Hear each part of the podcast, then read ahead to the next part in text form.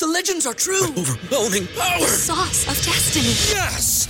The most legendary sauce has arrived as McDonald's transforms into the anime world of WcDonald's. The greatest flavors unite in all new savory chili McDonald's sauce to make your 10-piece Wick Nuggets, fries, and Sprite ultra powerful. Unlock manga comics with every meal and sit down for a new anime short every week only at WcDonald's. Ba-da-ba-ba-ba, go! At participating McDonald's for a limited time while supplies last. Let's play some football. Run right to the back of him. Run right to the middle and out the back. What's known in football terms as a slam dunk.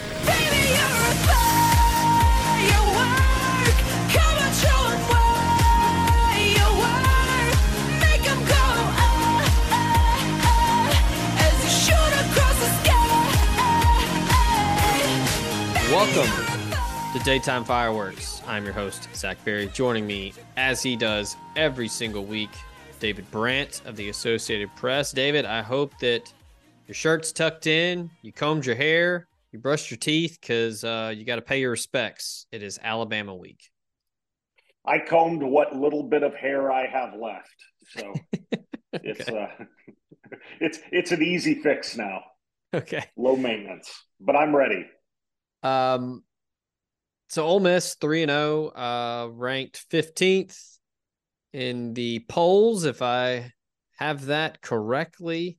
Uh, in the AP poll, they are fifteen. Alabama is thirteen. Probably the closest ranking that we have had in quite some time, if memory serves, and probably the first time in a long time that Alabama has a loss coming into this game. Um, when it's this early in the season, obviously. But uh, I believe the stat is the last time it was this close was 2007, I believe. Um, wow. I think I think Alabama was maybe 24. I think they were ranked 24. That was right at the beginning of the the say that was Saban's probably second year, maybe first year. I think yeah, I think it was his first year, and then 2002, I believe they were unranked. I think I have that correct. Um, but yeah, 15 versus 13, CBS 230 at Bryant Denny Stadium in Tuscaloosa. Uh, Ole Miss handled Georgia Tech. Alabama in a just bizarre non conference road game, coming off a loss to Texas at home in a just monsoon. Uh, I don't know if you saw David. They had to repaint the hash marks at the field because it had rained so much. Um, there hey, was they're used to rain in Tampa. Uh, yeah, it, uh, there was a delay. Whatever, Bama wins it seventeen to three. Um, uh, look, a game that was never in doubt. Alabama was never going to lose that game. South Florida had 14 first downs. Alabama had 15. Alabama was five for 15 on third down. South Florida was five for 17. And they were two for six on fourth downs. Alabama just 310 total yards, only 107 through the air. They ran for 203. Am I crazy to think that Ole Miss should be supremely confident going into this one on Saturday? Oh, I, I think they should feel as good about it as they have in a long time, as as good as you'll ever feel going into Bryant Denny. I, I don't see how you could be in a in a better position. I mean, Alabama, I'm sure will be, you know, raring to go and and ready to prove that they're not that type of team. But there there's there's no question Alabama has quarterback issues right now. like they're they're reaching and you know searching for ways to get the ball going through the air and, and find some offense. And I, I think the rest of the team, the defense is good. You know, it, it's Alabama, but I think Ole Miss has proven that it's a pretty good team through three games. And like I said, Alabama's still searching for particularly an offensive identity. And so I, I think, you know, really, if you're Ole Miss, this is about as good as it gets going into Tuscaloosa. Yeah, the identity thing is is bizarre. Uh, that's big for me when talking about matchups and, and just college football in general. And I think you would agree, regardless of the the matchup of two teams. Um, if there is any semblance of doubt or any semblance of a chance for one team over the other, um, if one team has an a true identity and they do not stray from it, and the other has one in question, I know which way I'm leaning. Um, look, if we want to keep it in house here, Mississippi State right now they don't have an identity. They had a true identity under Mike Leach the last couple years, and they knew exactly who they were, and they were good at it. Now they don't have an identity, and they are scrambling. They are.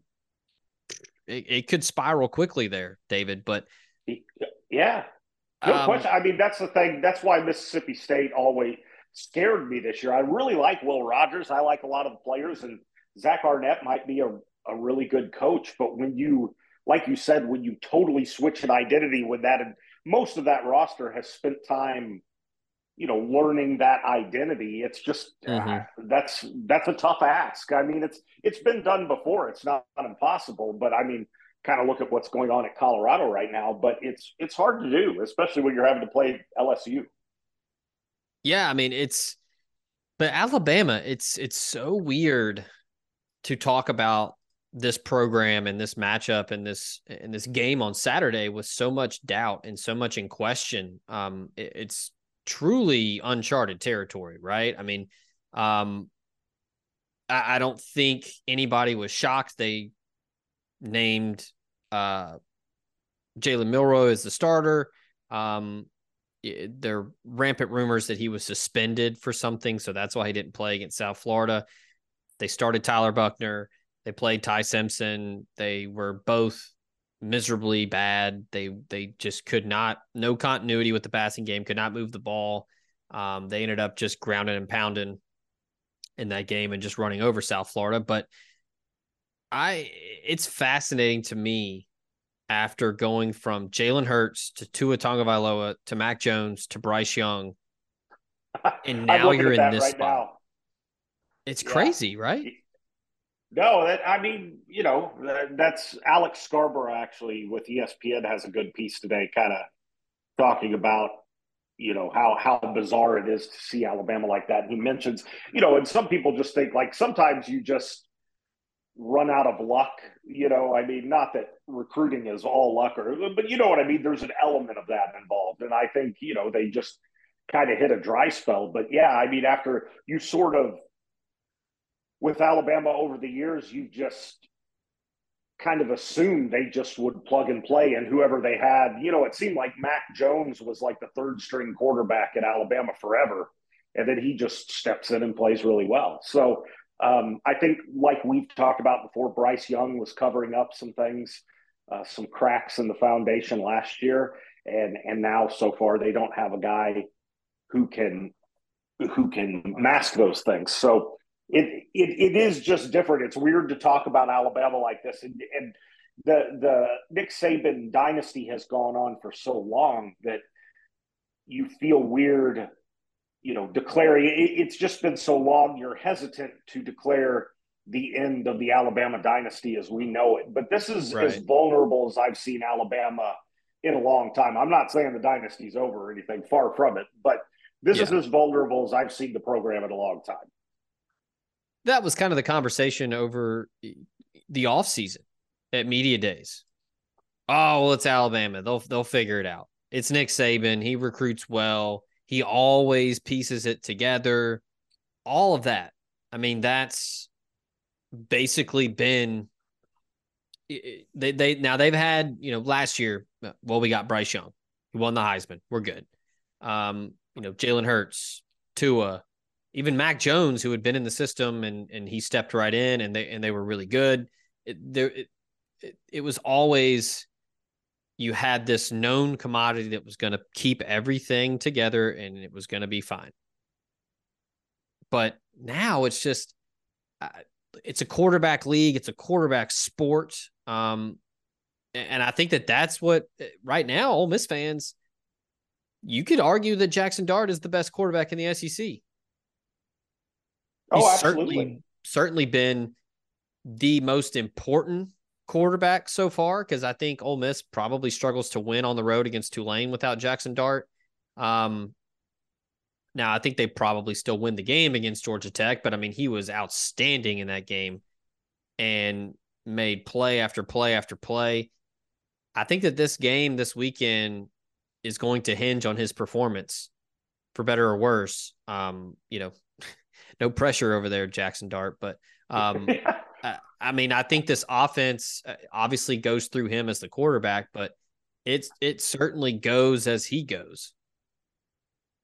Yeah, I mean, you just look at his numbers from last week. I mean, you know, runs for more than 100 yards, hits on some big passes. Everything they do is through him, and and he does because it's this isn't the first time he's run for more than 100 yards. But I think he has some sort of gift for sort of lulling people to sleep a little bit. I maybe it's yeah. just Quinshon, maybe Judkins is back there, and so you think you're gonna you know hand the ball off to him, which they do quite a bit, or Ulysses Bentley, but.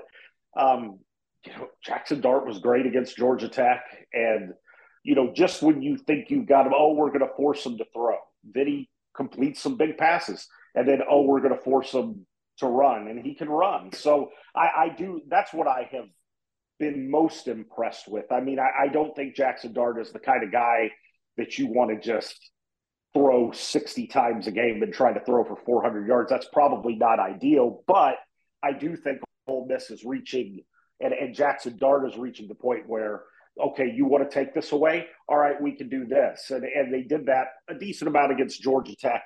And, uh, you know, I, I, think that bodes well for the rest of the season. Like you said, and, and as far as identity goes, Ole Miss understands what it is. The action runs through Jackson Dart, you know, especially when when Judkins is totally healthy. They've got a solid run game, but but they know what they're trying to do. And, and it's been that way now for a solid almost year and a half. And I, I think that bodes well when you're going into a tough road environment, going into a team, facing a team that's trying to find itself. I, I feel really good about Ole Miss right now going into this game. And, and like I said, it's all it's always Bama.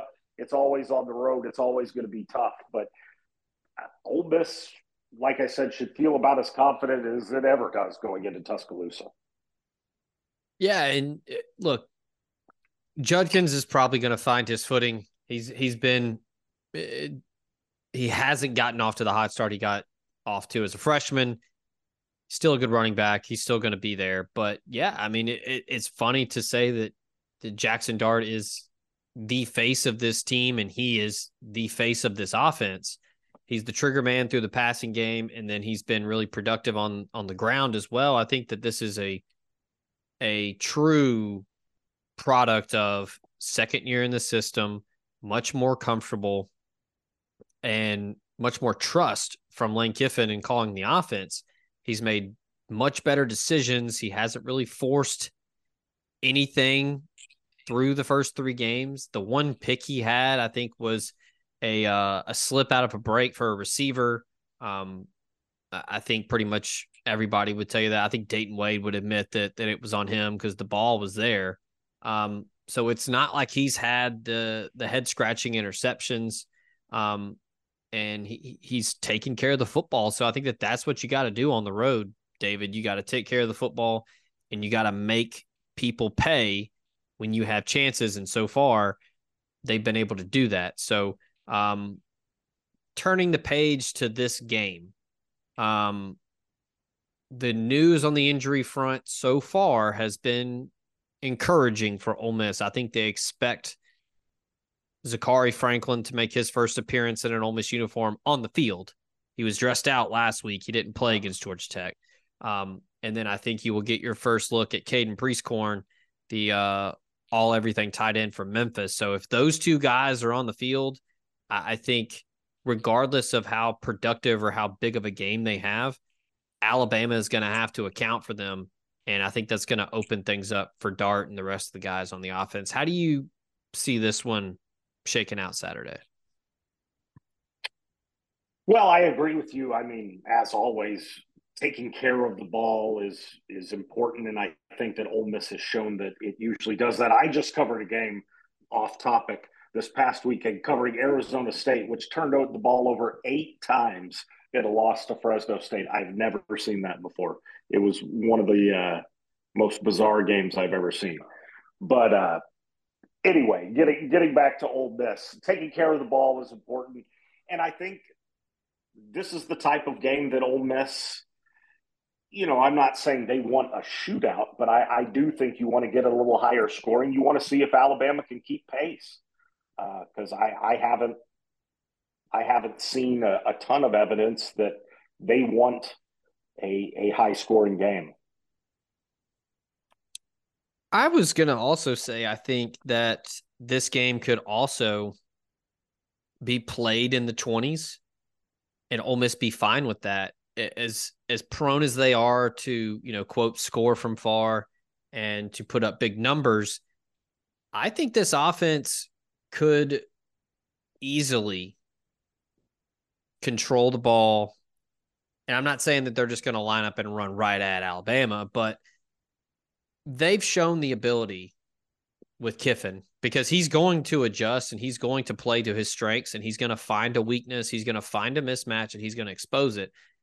So maybe on Saturday, the mismatch is going to be going over the top or exposing the middle of the field.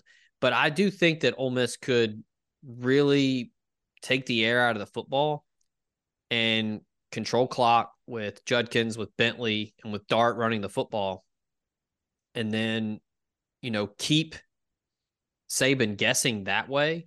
But I think you're probably right here. I think that Ole Miss is going to try to really put the pedal to the metal. And hey, we don't care who you start. You're going to have to keep up with us. And that's where I think this game could kind of get squirrely for Bama if Ole Miss scores a couple times and Pete Golding and that defense have got something cooked up for them, because Lord knows he he knows the personnel, he knows the people over there on that sideline. If Ole Miss gets a couple stops early, I think that's where Bama's going to start. You know, those palms are going to get a little little sweaty, and I think there are going to be some guys over there on that sideline that are looking around for someone else to make a play. Um, I think that's what you got to do if you're Ole Miss. I think you got to score quickly. You got to strike as fast as possible. And uh, Bryant Denny's not a formidable venue by any means, but if you get those folks sitting on their hands and a little quiet, that nervous energy is going to resonate with that team over there in the crimson and white. Because there's already probably some doubt. You know, oh, I, nobody will say that, but there's there's there's at least I I don't even know if doubt, but uncertainty just of a feeling, you know, you don't go to Alabama to play football, you go to win football games. Yeah. You know, I mean, and and it's it's been difficult. And I totally agree with you. The one thing that I like about Ole Miss is if they can get off to a fast start and get up, say, you know, 14 to 3 or 10 to 3 even or something like yeah. that, they do have the ability to take the air out of the football and control clock and run. And they should at least. Uh, they've shown that in the past, and with Bentley, with Judkins, with Dart, you would think they would be able to do. Even Spencer Sanders being able to come in and, and kind of show some yeah. So, um, you know, I, I do think if Ole Miss, I mean, it, it's sort of you know Captain Obvious here. You know, Ole Miss wants to get an early lead, but I do think in in this case in particular, even a fairly small lead, it's not like you got to get up three touchdowns um, you know, if you get up 10 points, 13 to three, something like that, I, like you said, I think more than usual, the palms get sweaty for Alabama and, you know, they have to find a way and prove that they can, you know, that Milroe can take them down the field and, and make good decisions and execute multiple times in a row against a really good SEC defense. You know, before we hit the break, David, I do uh, want to extend this this cordial invite to uh some some Alabama fans that you know if, if things were to go south they might hit the exits early and uh you know they they could be you know north of 60 65 they they could be looking to maybe uh cut their health insurance premiums by as much as 20 to 30 percent hell nick saban he you know if the dynasty's done he might be looking to retire he might he might need to look into uh a Medicare supplement plan. If Nick Saban or anybody in the Alabama fan base is looking to do this, you can call Drew Moak of USA Benefits Group at 601 953 8449. USA Benefits Group, proud sponsor of this here show, Daytime Fireworks. Drew is an Ole Miss grad located in Mississippi, but he's licensed in seven states.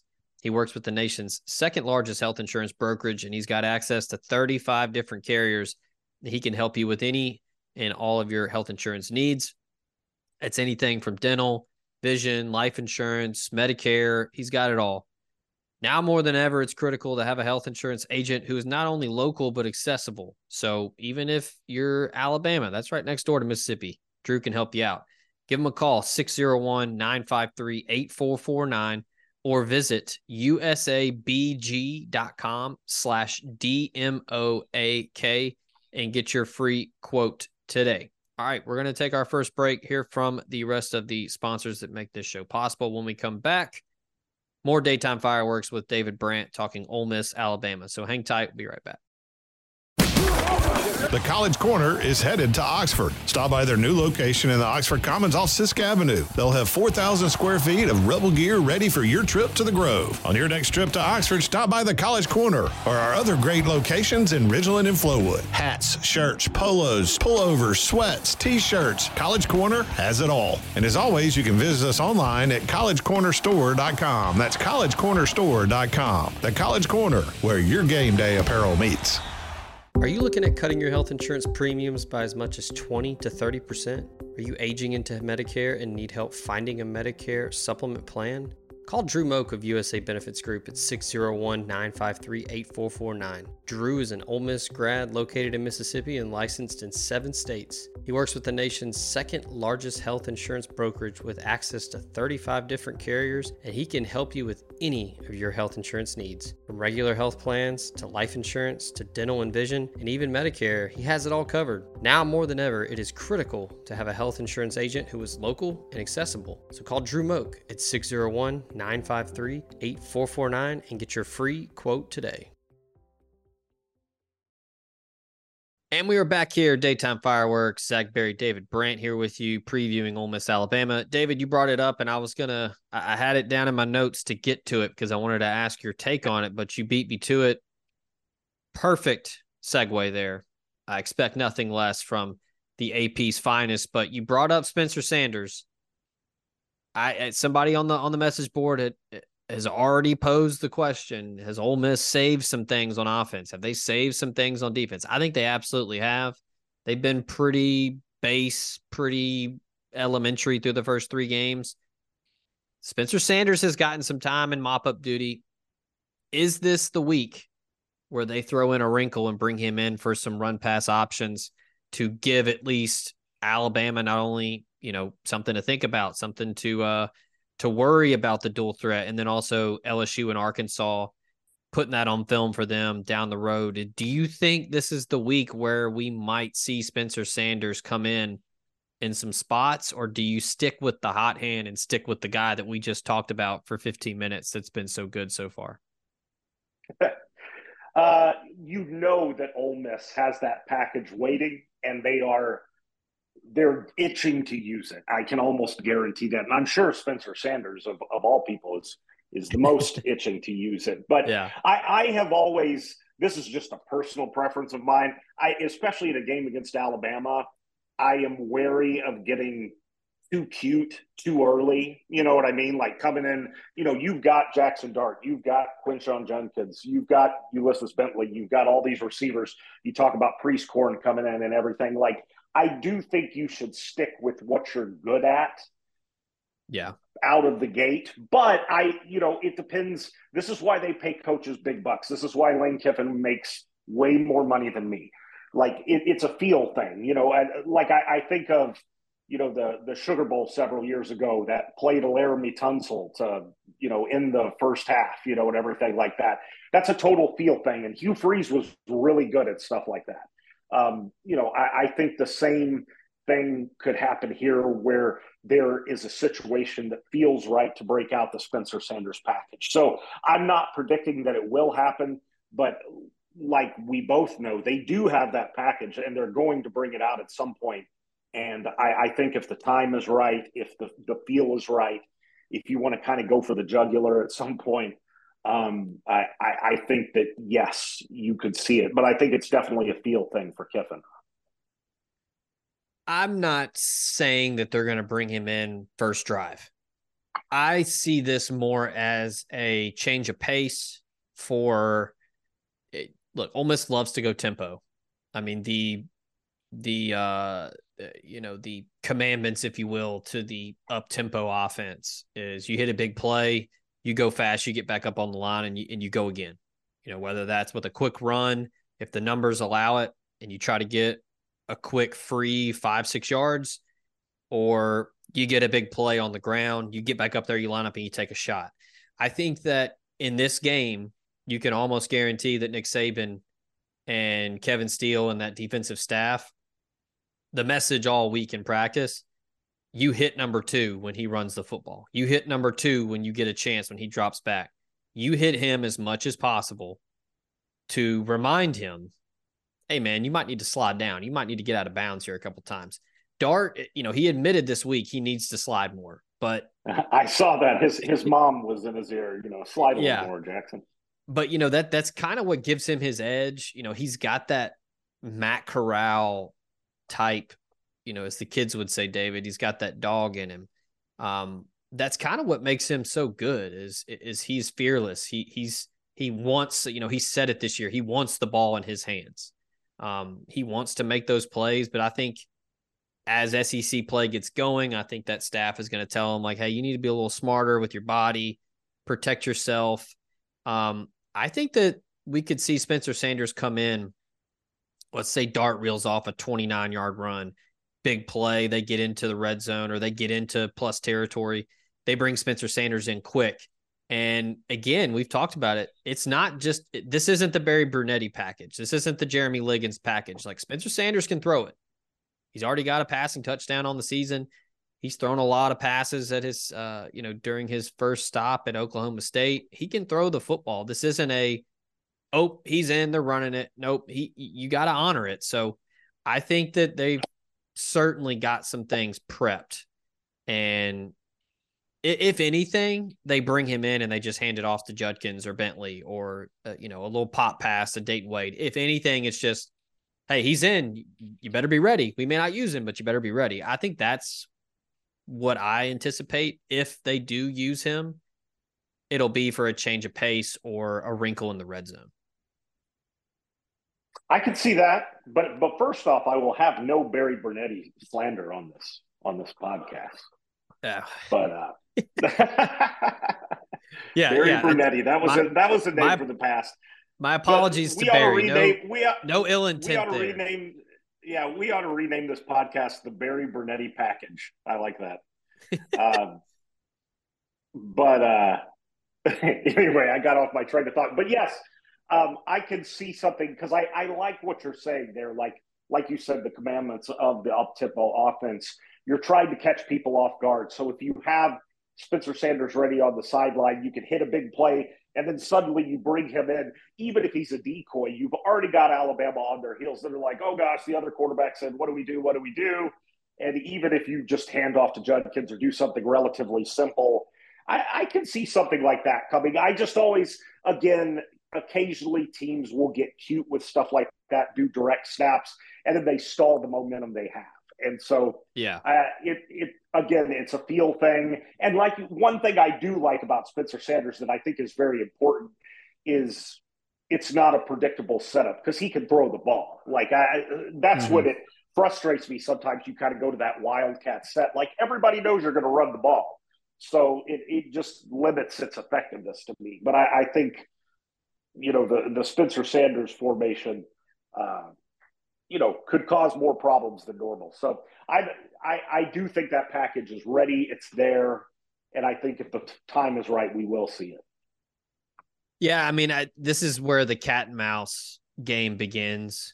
Um, I was screaming at my television last week when I don't know if you well, obviously you stayed up, but you're in the the mountain time zone so you were you were living right watching colorado colorado state but it was late for me over here in central time but colorado and the oc sean lewis they bring in uh, i think they call it the rick ross package where they've got like a big defensive lineman you know basically a big jumbo goal line set. Sure. And and the first time they did it i'm sitting there you know everybody else in the house is asleep and I'm talking to myself and I'm like, oh, this is perfect, perfect time for Shedeur Sanders to take the snap and just bootleg this thing out the back door and he can walk in. Because you know Colorado State and Jay Norvell are yelling at their defense, hey, jumbo package, get in there, get in there, clog it up. And they handed it off and they got stuffed twice. And I think this is where you're going to get that chess match between Saban and Kiffin, where, all right, we did it. We brought we brought Spencer Sanders in. Now what are we going to do? You know, like you said, is he going to be a decoy? Um, you know, may, I wouldn't put it past Kiffin to to put both of them on the field at the same time. You know, maybe a little, you know. oh, I was absolutely. I was just about to say that. Put Sanders out wide or something, or put Dart out wide or something like yeah. that, and just kind of you want to just sow uncertainty with that defense. Um, and and like you said, it, after a big gain, something like that is the perfect time to do that. Yeah, I mean, you could, you know, a little a la fun row offense when ULM did that back in the day when they had they had a right-handed quarterback and a left-handed quarterback on the field at the same time. Um, but yeah, I mean, I think if anything, you're going to use a lot of eye candy and try to get Bama, like you said, to to create doubt. You know, their defense is probably searching for something. They lose to Texas now. Texas might be a playoff team. Um, but like you said, you go to Bama to win football games. You go to Bama to win trophies, to get rings. And you, you know, there was scuttle of you know, I believe it was Tyler Booker said that they had a players only meeting. Um, I don't know about you, David, but I, I feel like that's never a good sign. Um, no, I mean, I, I, I, don't, I don't, I don't mean to equate the two programs, but Tennessee had a players only meeting last week, and we saw what happened to them in the swamp. Um, so it's it's concerning if you're an Alabama fan, right? Like it, this is a very dangerous game, even though it's at home.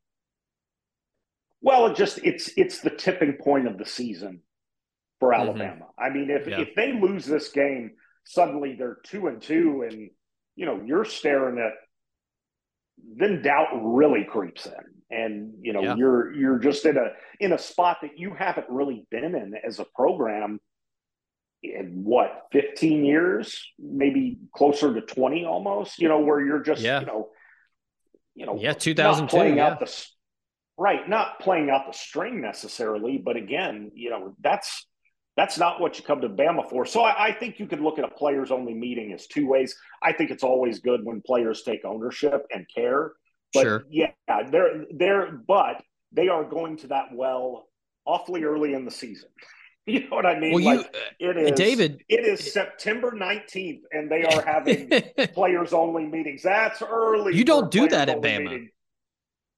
Like I, I, I would bet those conversations were had. Like I, I bet there were some players there that were like, players only meeting. What the hell are you talking about? This is Alabama. Right. We don't do that. We can do that. Yeah, like we can do that. Yeah, no, it's. I mean, I think that speaks, and again, just to the urgency in that program, the uncertainty, and the and the desperation to some degree, which can play well for Bama. Like I said, I'm, yeah. I'm not predicting the end of you know, maybe these guys needed to get kicked in the teeth and face some adversity and, and they'll come through on the other side and be really good. But I haven't, you know, the quarterback situation is just such right now. I'm not sure they can do that. And they're they're just going to that well awfully early, the player, because you can you can only do that so many times.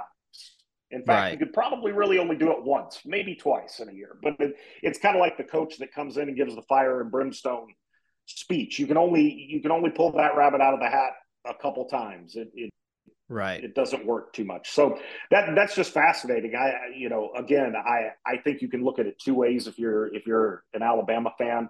It's good that the players are taking ownership and obviously care, but there's obviously some some scrambling going on there. And you look at the schedule, and I don't think this is a look ahead spot. But like you said, you're going to the well this early for a players only meeting and there's this much uncertainty and doubt that hasn't been around this program in 20 21 years you've got Ole Miss at home next to Texas which is a you know fringe playoff team at the moment they're ranked 11th in the country they beat you at home now you've got number 15 Ole Miss probably has the best quarterback in the league a coach that is, I mean, to say that Lane Kiffin has the Alabama game circled is, uh, I mean, the, the you think? yeah, I mean, he wants this one so bad. Then next week, you go on the road to Mississippi State. Now it's a hapless Mississippi State team, but that's going to be their Super Bowl. It's on the road, it's at night. That is going to be a hornet's nest with Cal. Well, and that's one of those, you know, Mississippi State, we've talked about their problems, obviously, but I still think they have a decent defense for the most part. And if that game gets ugly and, you know, if Alabama can't really, you know, is still struggling to generate offense, that's exactly what Mississippi State yeah. would want. Hell, at this point, I, if I'm Zach Arnett, I might just let Will Rogers call the plays. He knows the the air raid. Just let yeah. him just just I mean, you got nothing to lose, but they go at Mississippi State, then they at A&M, Arkansas at home, Tennessee at home, LSU at home. That stretch right there is brutal for a team that does not have an identity, at least at this point. Um, so I mean, yeah, it gets very, very, very real at two thirty on CBS Saturday with Ole Miss and a hungry team that is itching to prove their worth. They are you know that Kiffin is doing the no rat poison thing, and you know he put out the quote of, "Well, you, you know Alabama probably only wanted Suntarine Perkins. That's the only guy on our roster they wanted." You know he's he's doing a little billboard, uh, billboard, little bulletin board material for his own team there, where it's like, "Hey, yeah, he's these guys aren't even that good, and they didn't want you." Like, what? Come on. Yeah, he's he's going to the well as well but uh, you know, but not necessarily. I yeah, I think this is a game that Kiffin doesn't necessarily even need to circle. Everybody cares about it so much at, at Ole Miss as they should. But yeah, I mean, this is again. I mean, it just kind of gets back to what we were talking about earlier. Like Alabama's, as long as Nick Saban's there, is always going to be Alabama. It's a tough situation, but I think if you're Ole Miss, you feel really good about this. I think the pressure's on Alabama.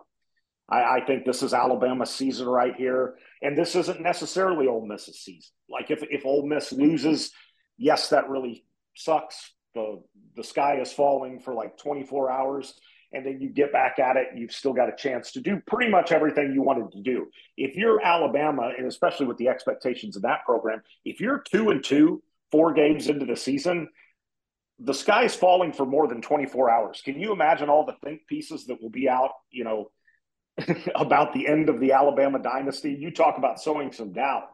Um, you know, I, I, just think that Ole Miss really is not playing with house money right here, but is, is really in a in a should be in a good spot mentally, physically. Um, and, and Alabama is the one right now coming in on their heels. Yeah, I am. Uh, I'm. I'm. I mean, obviously, I'm. I'm excited for every week but this one is is going to be a litmus test on both sides. Where has Ole Miss finally arrived? Like this is right. I mean, we could do a whole nother podcast on this one, David. And look, if they win on Saturday, we might have this conversation next week. This is the best opportunity Ole Miss has had to win the SEC West since 2015. You look at LSU; they have question marks. Their skill players don't, uh, as a as an as an amateur college football analyst, someone who covers this for a living and watches games and tries to dissect it as best as possible. LSU skill players don't scare me as a defensive coordinator, as someone who is looking to find avenues for a way for Ole Miss to win that game. They don't have you, you know they don't have the dudes on offense that that just put fear into you on film. They don't have the the Jeffersons. They don't have um, you know all the receivers they have with Joe Burrow. They don't have these big time playmakers that you're terrified of. They just don't have Beckham's, yeah, yeah. They, the Jarvis Landrys. They don't have those guys anymore. Um, you know, they're. I think Brian Kelly is trying to find his team as well. Like I think they have an identity, and that's Jayden Daniels. It's honestly a little bit similar to Ole Miss, where he mm-hmm. controls the offense and everything goes through him. But and if Jayden Daniels has a good day, it's hard to beat him. Right. Yeah. Um, but yeah, I mean, A and M is gettable. They've already lost to Miami. They got exposed a little bit there. They're still finding their footing with their head coach OC relationship. Um, so yeah, I mean the West is incredibly gettable, and if you're Lane Kiffin, like you've got your quarterback, you have a defense that is good enough, and I, I mean if you win on Saturday, I mean it gets real. Now it gets real real quick, literally and figuratively, because LSU is in town next weekend, and if Ole Miss wins Saturday, David, it's going to be a zoo in Oxford. But Oh, I mean, man. the chances are there because Arkansas lost to BYU. They've got problems. Mississippi State, we've already talked about them. They have problems. I, I mean, Auburn, they got lucky to get out of Berkeley with a win. Mhm. I I mean, right now it's it's looking more and more like that date, November 11th in Athens, Georgia, is really it if they can get over this hump on Saturday. Yeah, I mean, you know, I, I think that LSU is going to be the next week will be huge, but I, I do like how Ole Miss is set up right now. You're going into the toughest stretch of your schedule, back to back, Alabama, LSU. You are relatively healthy. Like you said, if anything, you're getting players back. You're not losing players. This there's really, you know, I, I think again the pressure's on Alabama. But if you're Ole Miss right now, no excuses. You've you've got your team, you've got your identity in a world of college football where there's not a lot of continuity. You've got some continuity. Um, you know, this has been talked about ad nauseum around college football, but the SEC is not quite as scary as it's been in you know several years. Still, obviously, a really good league, but it doesn't look like there's multiple just obvious top ten teams. So, yeah, I mean, this is Ole Miss has an amazing opportunity right now, and you you take it one game at a time, as annoying as that is. But if you beat Alabama, suddenly it's all right there in front of you, and and next week or the thirtieth or whatever is is absolute must see TV. Yeah. I um all right, so before we get into the final segment to do picks for the the week in the SEC, let's uh let's look at this one. Um Ole Miss getting 7 points from Alabama on the road. How do you see this one going? Uh, I, I have an idea, but uh, you're the guest. I'm letting you have the honors here. How do you see this one shaking out on Saturday at 2:30? Well, ideally, like we talked about, if you're Ole Miss, you get out to a little bit of an early lead and you can take the air out of the ball. Um, for some reason, I don't feel like it's going to be like that. I, I think Alabama's going to come in, you know, with some, you know, we talked about all the tricks Ole Miss might have up their sleeve. I'm sure Alabama's got a few things too. Um, I, I do think seven is steep. I, I think if if Ole Miss loses, it's going to be a last second, like 24 21 type thing. Uh-huh. Um, I, I think Ole Miss has a really good shot at winning this game. I, I do. I think it's going to be a. I, I think Alabama is going to throw the kitchen sink and everything else at it, and so I do not expect, you know, Ole Miss to pull away with this game at all. But I, I do. I, I think Ole Miss can win this game. I, I think they're going to win 31 24, 31 21, something like that. Wow. Okay. We're on the same I, I wavelength think, I mean, right. I mean, if Ole Miss is going to do it, I, I don't see a better opportunity. You know what I mean? Like, I, Uh, I feel, I, I really don't like, if, if not now, when? Like, Exactly. I, don't. So, I, I mean, like, could Alabama win the game? Absolutely. It's at Bryant Denny, like, you know, but I, I actually think Ole Miss talent wise matches up pretty well. I think they have an identity. I think Alabama's struggling with theirs. Ole Miss feels like the team that should win this game. And so I, I think they will. I think it'll be back and forth, and I think it's going to be 30 to 24, something in that range. Yeah, I'm with you. I, I think um I think this is a this is a very mature Ole Miss team. Dart's a year older. He's running the offense. I, I think a lot of the transfers that have come in, we've talked about that on this show plenty. They're all experienced guys. They played a lot of football. I don't think they're gonna get deer in the headlights in Bryant Denny Stadium. I think they're gonna be ready.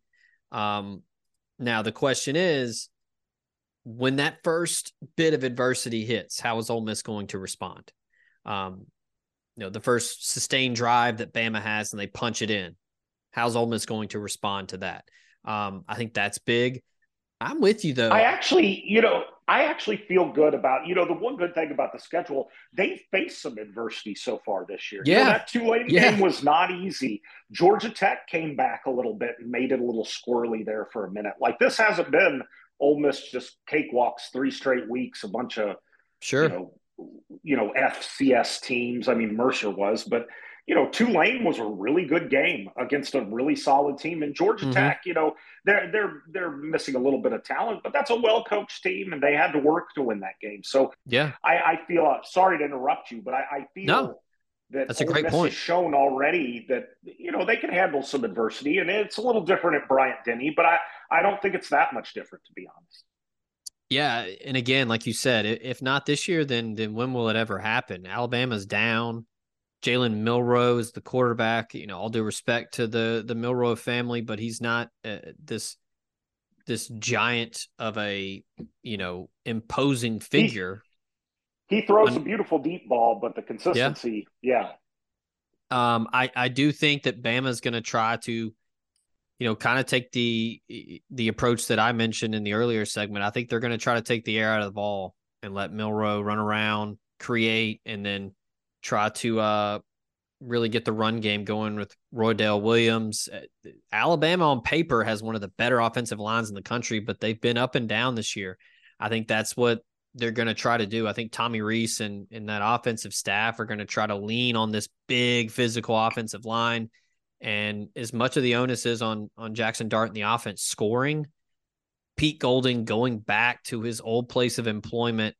And, you know, this is this is a chance for him to prove all those doubters that were in Tuscaloosa wrong and to make a statement and and to get some stops. But I'm with you. I, I, I in my mind when you were talking, I had 31-21, 31-23. I think Ole Miss certainly covers, and I like them to win outright. I, I think Dart is is ready for this stage. I think that he will be extremely focused, and I look for Caden Prieskorn, Zakhari Franklin to be on the field and to at least pose a matchup nightmare over the middle because I, we talk about LSU lacking the skill player cachet, but you know this isn't this isn't a Bama defense that that has those big you know Dont'a Hightower and Rolando McClain. You know they don't have those dudes right now. At least three games through the season, they don't have the big time playmaker. You know the um Will Anderson off the edge that you have to account for every play. They they don't have that guy right now. So I, I like Ole Miss in this spot. I, I think that Ole Miss finally gets it done and kind of puts the rest of the SEC on notice. I, I think you get a big day from Jackson Dart. I think the run game collectively is enough to keep Alabama on their heels. And I think they hit some big plays down the field. I, I think Jordan Watkins has another big day. Dayton Wade has been just a a great security blanket for Jackson Dart. And then I, I, I here's a hot take. I think Spencer Sanders accounts for at least one touchdown. Ooh, I like that. But yeah, I I like I Ole like Miss to that. win. I like Ole Miss out right here. Yeah, I mean, I, I you know, I'm, I'm not. I realize this is an Ole Miss centric podcast, and so I feel like I'm playing to the crowd. But just looking at it, that's what I. If not now, when? Like Yeah. this is Ole Miss couldn't ask for a better situation. I, I think they've got the momentum. I think they've got the talent, and if they play well, they should win. Speaking of if not now, then when? Um, well, now is the time to go check out Home Field Apparel, proud sponsor of the Talk of Champions podcast network. Hit that line. They sponsor it all. They have got Idaho and Idaho State being added to the collections this week, David. So if you want to get your Vandals gear, you can go over to Home Field Apparel and get that done. They've got some uh, super fun designs there. Um, those schools I'm racking were, my brain. What is Idaho State's uh, I think they're the are they the Tigers? I can see the logo. That's I, I can the Bengals. Vandals. I knew, but the okay, Bengals. Bengals. I was close. I like. I like Um, that. Yes. Yeah. Um, so the uh the universities were gracious uh with their time and with their uh, leniency on the designs. So look for the the stuff to be good there. And then uh, they got some mini collections coming out for games of the week. They've got FSU, Clemson, App State, Wyoming, UCLA, Utah, Iowa, Penn State. That's all coming uh, later this week. And then uh, they're also home field's coming to a city near you. They've got homecoming events coming up in Ann Arbor this week, Bloomington, and Athens. Um, so they're going to try to continue to make those events a major part of their brand. And they're going to continue to travel around campuses nationwide and do their happy hour programs, you know, free drinks for anyone. Um, where there's home field, they'll have pop up shops, exclusive items, giveaways, all that stuff. Find all of that and more at homefieldapparel.com. And don't forget, when you get your Ole Miss swag, um, your first purchase, use promo code TOC23 for 15% off. All right. One final word from the other sponsors that bring this show to you, and then we'll get into our picks for SEC football week four. So hang tight. We'll BRB.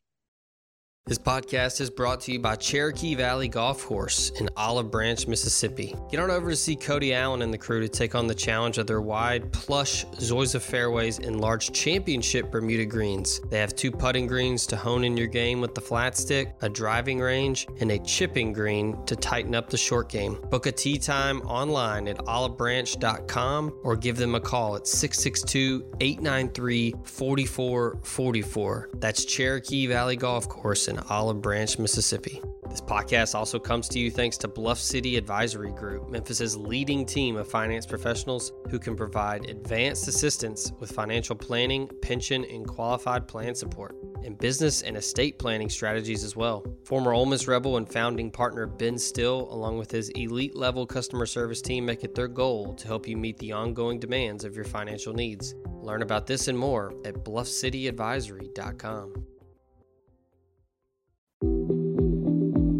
Introducing the new and improved BNA Bank mobile app. From setting transaction alerts and tracking your spending habits to managing travel plans and turning off a lost or stolen debit card, you can take care of all of it in the new BNA mobile app. At BNA Bank, we know that life moves pretty fast, and we have the mobile technology to keep up with your life on the go. BNA Bank, local, invested, modern banking. The older I get, the more I realize there are just some things I don't know. Balancing a budget, for example. I'm not a financial whiz. Sure, I know batting averages, passing and rushing yards, three point shooting percentage, but intentionally putting away money for retirement? That's where my friends at NerdWallet's Smart Money Podcast come in. NerdWallet's trusted financial journalists use fact-based reporting for some much-needed clarity in the financial world, helping you make smarter decisions with your money. The nerds have helped me get smarter about things like planning my tax bill so I don't dread April every single year. Actually, I was one of the first in line this time around. Saving on travel so that I can take my girls on trips, because spending less on airfare means more money for an extra night and maybe a fancy dinner too. So enjoy the things you love, the Ole Miss Rebels, your family, your friends, knowing that your financial situation is taken care of with advice that you followed from NerdWallet's Smart Money Podcast. Listen to NerdWallet's Smart Money Podcast on your favorite podcast app today. Trust me, future you will thank you. Say goodbye to your credit card rewards. Greedy corporate mega stores, led by Walmart and Target, are pushing for a law in Congress to take away your hard earned cash back and travel points to line their pockets. The Durbin Marshall credit card bill would enact harmful credit card routing mandates that would end credit card rewards as we know it. If you love your credit card rewards, tell your lawmakers hands off my rewards. Tell them to oppose the Durbin Marshall credit card bill. What's the easiest choice you can make? Window instead of middle seat? Picking a vendor who sends a great gift basket? Outsourcing business tasks you hate? What about selling with Shopify? Whether you're selling a little or a lot, Shopify helps you do your thing, however you cha-ching. Shopify is the global commerce platform that helps you sell at every stage of your business. From the launch your online shop stage to the first real life store stage, all the way to the did we just hit a million orders stage. Shopify's there to help you grow. Whether you're selling scented soap or offering outdoor outfits, Shopify helps you sell. Wherever and whatever you're selling, Shopify's got you covered. Sign up for a $1 per month trial period at shopify.com slash try. Go to shopify.com slash try now to grow your business, no matter what stage you're in. Shopify.com slash try. Final segment here on Daytime Fireworks. Zach Berry, David Brandt here with you. All right, let's get into it quickly here and run through our whip around of the SEC. 11 a.m. ESPN Auburn travels to Kyle Field in College Station. A&M is giving seven and a half here. Oh, I uh That's kind of juicy. That's a it, little juicy right there. It, it is. I, I really like that out the gate at 11 a.m. and I like the number. I'm inclined to lay him here. I think at home, I think that uh Conner Weigman and company get it done. Uh, I, it seems like identity has been the theme of this this episode this week. I don't think Auburn truly knows who they are yet. Their offense is is hasn't really found itself with with Hugh Freeze. The defense is solid, but I, I like A and M to get it done here and win by two scores. Oh man, for some reason this feels like a Hugh Freeze special, like where he just comes in, has some stuff in his. Yeah, I will. Yeah, Hugh Freeze had his issues. Lord knows, we all know it, but uh, he could he could coach them up sometimes, and I I think this is a dangerous game for Texas A&M for some reason. So um, I I think Texas A&M gets it done, but I'm not so sure on the gambling line right there. I think that's going to be a good game. I, I think Texas A&M pulls it out at the end, but they sweat.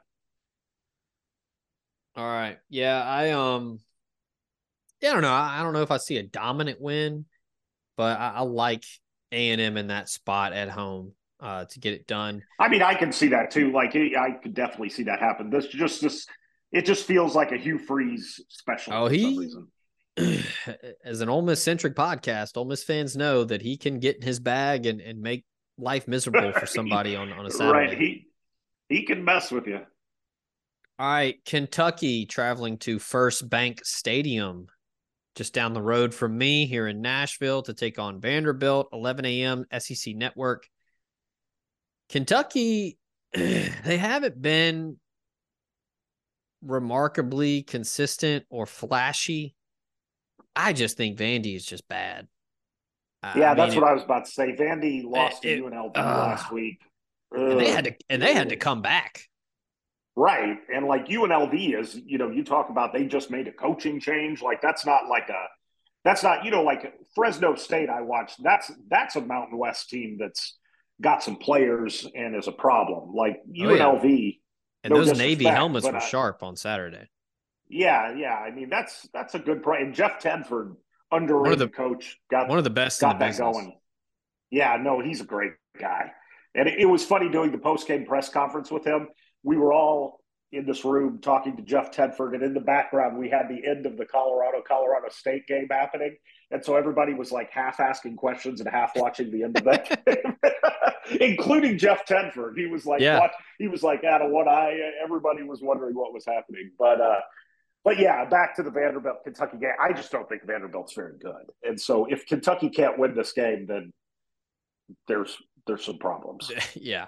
Um, yeah, Devin Leary hasn't really gotten off to a great start. Um, and I like Kentucky in this spot. I, I do think that they're going to get this done. That's a homecoming for Ray Davis, the running back for mm-hmm. Kentucky. He played at Vandy for a couple years. Um, yeah, I mean, this is I am not going to watch this game. I'm going to be no. honest with you, David. I will not have this one on. You it, can't it get to them all. You no, can't get no. to them all, and some of them have to fall by the wayside. That's going to be one. It won't even be on a secondary or tertiary screen. Um, I think Kentucky wins an ugly one. Um, I think they could win by 14 points. I, I just Vandy was spunky early in the year. I thought they might give it a go, and, and Clark Lea had some things rolling, but they're still just Vandy. So I like Kentucky. Um, yep. All right, this one here, maybe not as juicy um, as one had hoped because Frank Harris has been listed as day to day, but I think he's going to give it a go. The UTSA Roadrunners travel to Neyland Stadium. Three o'clock SEC Network. Tennessee going to be itching to get back out there to get off the canvas after getting whipped at Florida, but this one could get squirrely. The line is 20 and a half. If Frank Harris is healthy and is effective, the Roadrunners could could cover this. I don't think that that's crazy.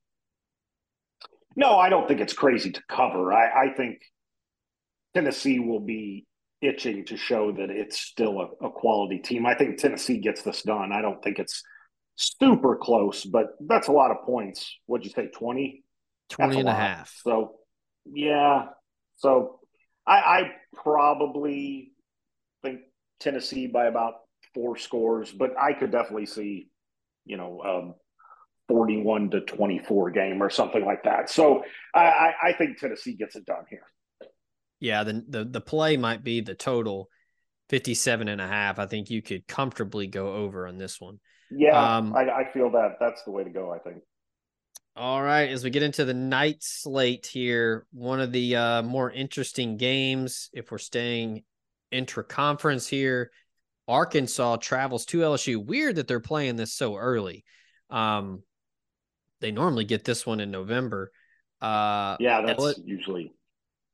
Yeah, it's it's a Go little ahead. strange to talk about this one right now, but LSU giving 17 and a half.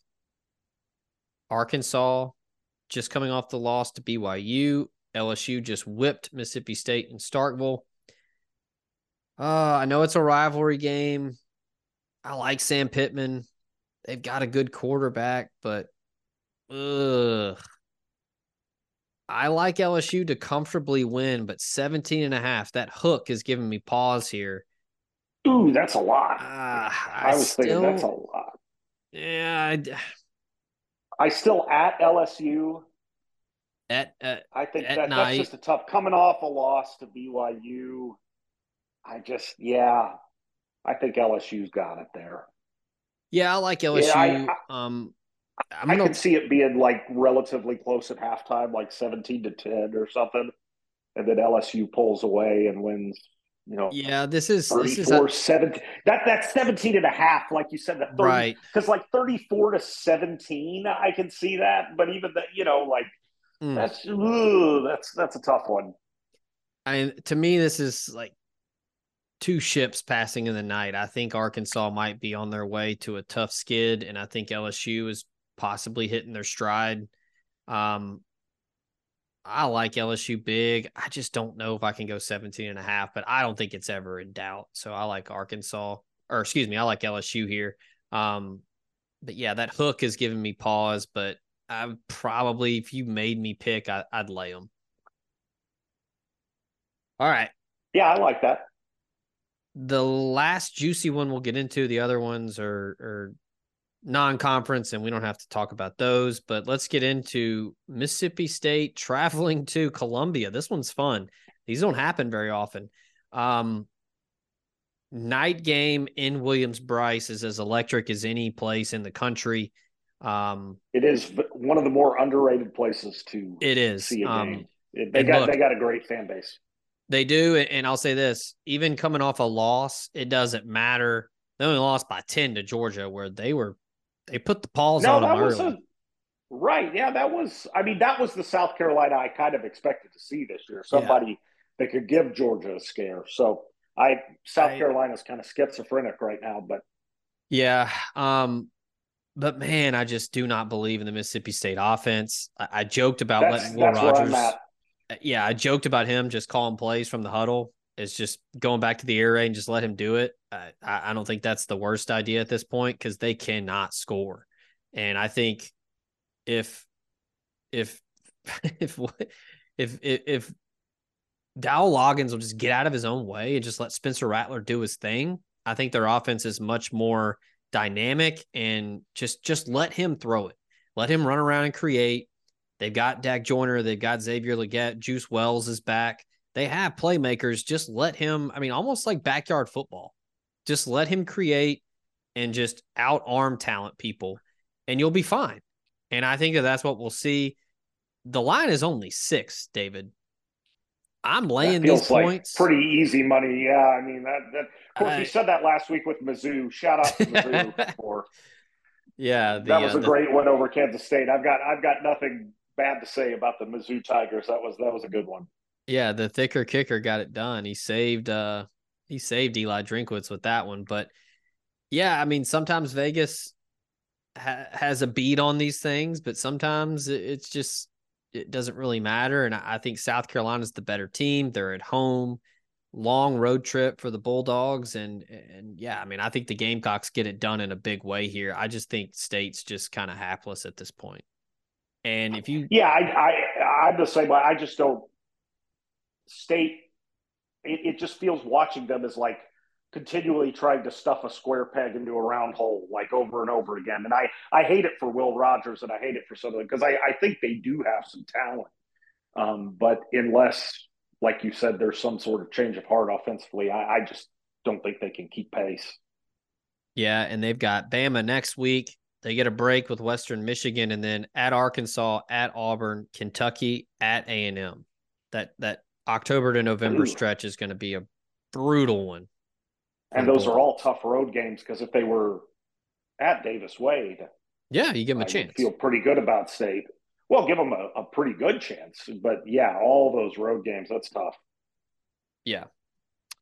All right, that is going to do it for daytime fireworks. If you were just now tuning in, or you uh maybe you uh blacked out when we were talking Ole Miss Alabama, both David and I think Ole Miss wins outright on the road um this Saturday, 2:30 CBS. It is going to be a fun one. If anything, it's Nick Saban versus Lane Kiffin and you know, hopefully this isn't a get your popcorn ready scenario. I don't think it is, but it'll be a good one. Stay locked in at omspirit.com. We will have all of the prep for you leading up to Saturday's game. And uh, we will be back here with you for week five, same time next week. David, pleasure as always. And uh, let's see if we're both on the right side of this next week. Uh, we put it out there. Let's see what happens. It's it's in the ether. We have spoken it Right. potentially into existence. So people will either thank we'll us or or be mad at us next week. Um, That's how it goes. Yeah, but that's gonna do it. We will be back next week. Stay locked in. Talk of Champions Podcast Network. We have more shows coming to you this week, and also go to YouTube. Do us a favor, subscribe, leave a comment, like it. You know, all that good stuff. So for David over there, I'm Zach. This has been Daytime Fireworks. Until next time, we out.